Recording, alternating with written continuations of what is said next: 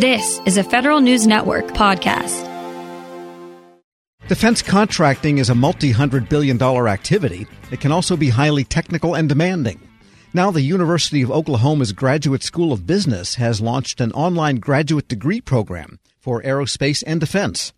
Joining me with the details, the program director, Shad Satterthwaite. Mr. Satterthwaite, good to have you on. Good to be on, Tom. Thank you. So what is the motivation for launching a program like this at this particular time? Yeah, that's a good question.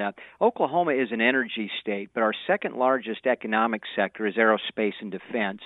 And the University of Oklahoma in Norman is just south of Oklahoma City, and Tinker Air Force Base is right here in the center. And so Oklahoma is really a hub in many ways for the aerospace and defense industry. It's very important for us politically. Our Senator Inhofe chairs the Senate Armed Services Committee, and NASA Administrator Jim Bridenstine was a former member of Congress from Oklahoma. So it's a very important industry for our state. Because we're close to Tinker Air Force Base, there have been a number of defense contractors that have located here, and there is a need, as this sector grows in Oklahoma, to have an educated workforce in aerospace and defense.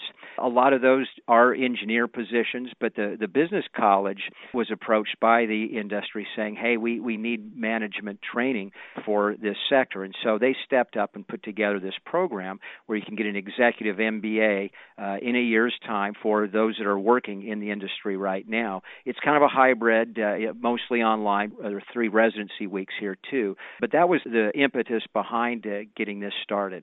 And what are the unique managerial challenges in defense and aerospace, say, that you might not find in, chocolate making or automobile building?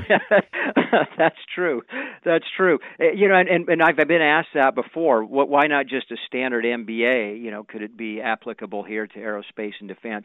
The answer is what they're finding. It's a highly technical industry, and we even in the state of Oklahoma want to recruit more engineers to this field. But there's a need to bridge the gap between the vision that our defense contractors have and what the government needs them to produce, and the actual production of it. And so you've got a lot of bright people that are very tech-savvy, very talented, and yet they need training to manage that, to be able to share that vision, to talk that talk, as well as talk what the engineers are talking about and be able to relay that both up and down in the production lines. And I guess over the decades, companies that have both military, aerospace, contracting businesses and commercial have struggled really with trying to combine them into one company, unless you're maybe like a General Electric, where the engines are essentially the same, whether for a commercial aircraft or a defense aircraft. Yeah, you make a very good point there. Because they are different, there's a lot of different pieces there. And translating that into something where you can be able to relate that with the needs are of the government, what the industry can provide, and then getting back to where that's produced. The single largest customer in aerospace and defense is the U.S. government. And so we do feel that's an important piece of this program, is teaching those that will be in the class how the government process works, the contracting process works, and those kinds of things. We're speaking with Shad Satterthwaite. He's director of the Executive Business Programs in Aerospace and Defense at the University of Oklahoma. And what types of people do you wish to attract to this program? Engineers that want to get onto the business side, perhaps, or mid-level executives in the business end already, or what? Yeah, what we're seeing is prospective students are inquiring about the program. They come from 3 areas primarily. One is military personnel that are transitioning out of the service and want to start another career in defense and aerospace on the civilian side. The other is, as you mentioned, engineers, aerospace engineers in particular, that have management aspirations. And then the third part are those that are in leadership or managerial positions already, that just want to get an added credential and learn even more so that they can apply those skill sets more fully to their organizations. And what about people that might be in government, say as contracting officers or program managers in some of these areas? Would they benefit And are they eligible? Yeah, they certainly would. In fact, we would like to attract more of those there. And I think right now the program is so new in our marketing efforts that is a sector that we haven't marketed to as much as we could have. As the program develops, our first cohort is going to be starting this August. We hope to have more in there because, as you mentioned, Tom, we think this program can be very valuable to someone in that position. And what are some of the business, I guess, understandings that maybe aerospace executives or would-be executives would need to have? I can think of one, for example, is that the sales cycles and the payment and accounting processes can be very different when you have a federal customer versus a commercial customer. It is. I'll tell you a bit about some of the courses that you take in that, and sales is certainly one of those. One of our faculty members he started his own company, because he was very good at government contracts. He's a lawyer by trade, and he is going to be teaching the government contracts course. And he started up his own company here in Oklahoma City, and is very excited about this particular program because, just as you're pointing out, he thinks it's very important to understand how that process works. And so we have a number of different courses. Managing government contracts is one of those courses.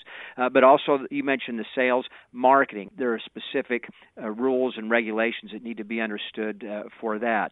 Mergers and acquisitions, global aerospace and defense strategy. And that's a particularly neat class because that's going to be done overseas. And so it's an executive program that's mostly online, but we do have three resident modules throughout the course of a year, at the beginning, in the middle, and at the end.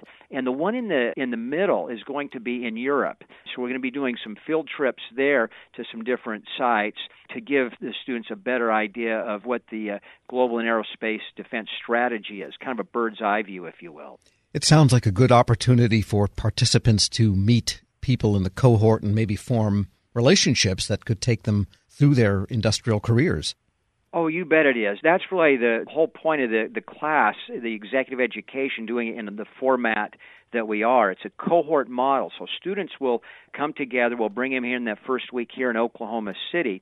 They'll work together for a week with a broad range of backgrounds and perspectives. They get to know each other. They get to establish those relationships. Then they go back to their places of work and do the online training till they meet again to go to Europe. More online training after the European resident phase. And then the very end, they'll meet back up in Oklahoma City. And so, yes, they are networking, but also creating lifelong friendships and connections through this cohort model. And what is your own background that led you to this particular perch at Oklahoma? Yeah, so I've been on faculty at the University of Oklahoma since 1998, and then I've had different administrative positions. My last position prior to this one was I was the Associate Dean for Extended Campus, and we have programs at the University of Oklahoma on military bases in North America and Europe, as well as online courses. And so I'm also the faculty advisor for our Student Veterans Association, so I have a background in the military. I'm currently a colonel in the Army Reserves. And I just had this is a very interesting sector for me, obviously. And so being able to marry my academic interests with my interests in the military and government, it just seemed like a great fit when I moved over to the College of Business. So it's something I'm obviously very excited to do. And the first cohort begins when? August 16th. All right. Well, good luck. Thank you, Tom. Shad Satterthwaite is Director of the Executive Business Programs in Aerospace and Defense at the University of Oklahoma. Thanks so much for joining me. My pleasure, Tom. It's great being with you today. We'll post this interview along with a link to more information at federalnewsnetwork.com/Federal Drive. Hear the Federal Drive on your schedule. Subscribe at Apple Podcasts or Podcast One. Grab a 30-day free trial of LiveXLive Plus, and you'll get unlimited skips, commercial-free music, and all of the podcasts and live streaming events you can handle. Visit LiveXLive.com/Podcast One to learn more and start your free trial.